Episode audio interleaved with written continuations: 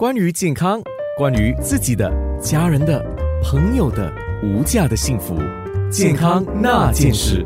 健康那件事，我们今天从身体不同部位出汗，额头、鼻子、颈部、腋下、胸口、手脚、心，特别提到了头汗。林礼明中医师，记得上次你有说过，头汗出得多，它是跟心血管疾病可能是相关的。对，头汗它从五脏辩证，它是属于心虚，也就是说心脏功能偏虚。所以这样的情况之下，如果你发觉到无缘无故我头汗每次一直在冒，慢慢的时间久了，突然间会有那种胸痛、胸闷、心悸，心悸就是心开始有点怕怕那种感觉，或者是气短乏力，那就要注意一下自己可能会患上一些心血管疾病。就想起我一个朋友，他现在也是在线上，煮完饭坐下来跟我们一起吃的时候，我以为是厨房太热了，所以出很多汗，可是他出的汗呢，真的不是一般的出汗的，他整个那个头的汗是可以叫汗流的。他最近告诉我，他刚刚去动了心血管的一个手术，那个 balloon 放支架。David， 你要不要说一下你自己的情况呢？就是以前我们不知道流汗是跟这个心血管有关系的。我是在2月份的时候，忽然间觉得胸口有点不舒服，给医生检查，做几个 scan， 一个是超声波，他就马上叫我回去，就说有3条血管，那么有一条呢已经阻塞了大概 95%， 最好就尽快能够动手术。4月30号就马上做了一个手术，做了2个 balloon， 2个支架。以前我没有想到头汗呢，它是有关系的。你那个头汗，你自己头汗出的情况是跟别人不一样的？因为没去比较，但是呢频率是很高的，然后呢就是很多，很容易就满头大汗的。做一些平常的事情啊，走一点路啊，或者是说煮饭啊，或者是吃到一些热的东西啊，头上的汗是特别多的。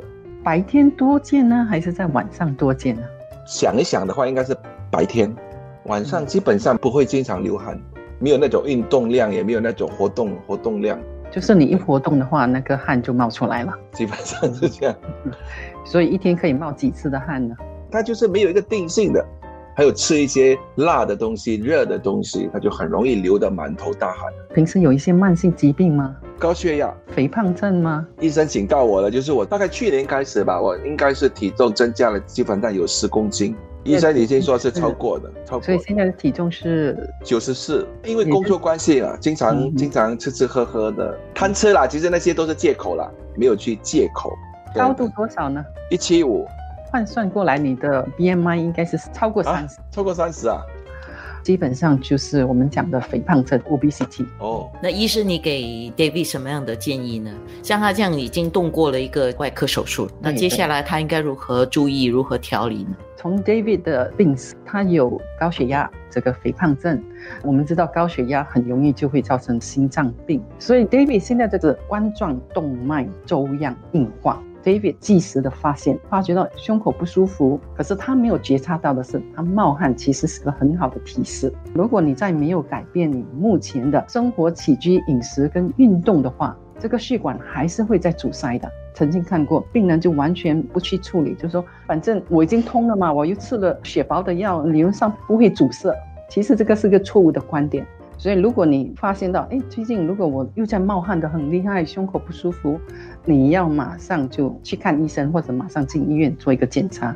这个汗症科研出来的那个结果是说，汗出跟它的病程，就是汗出的严重性跟冠心病的病程跟严重性是有直接的关系，就是你冒汗冒得越多，你冠心病的病情越严重。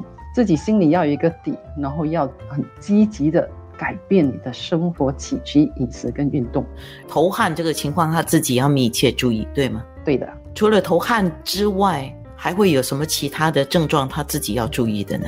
胸痛、胸闷、心悸、气短乏力，因为它是属于自汗，那是在白天嘛，所以他就要注意这个气短乏力、胸痛、胸闷、心悸。5个症状是冠心病的典型症状。你的运动量不可以太大，因为你运动量你会加快心率的跳动，少量可是你要多做多动，一定要持之以恒，然后一定要做一些有氧的运动。David 在笑了啊，我没有做运动呢。一点要注意保暖。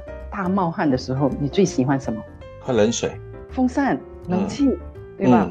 冷，我们讲寒邪就很容易进入到心脏，当寒气进入到心血管的时候，它会造成这个血液的流动性放慢，造成梗阻的几率加高。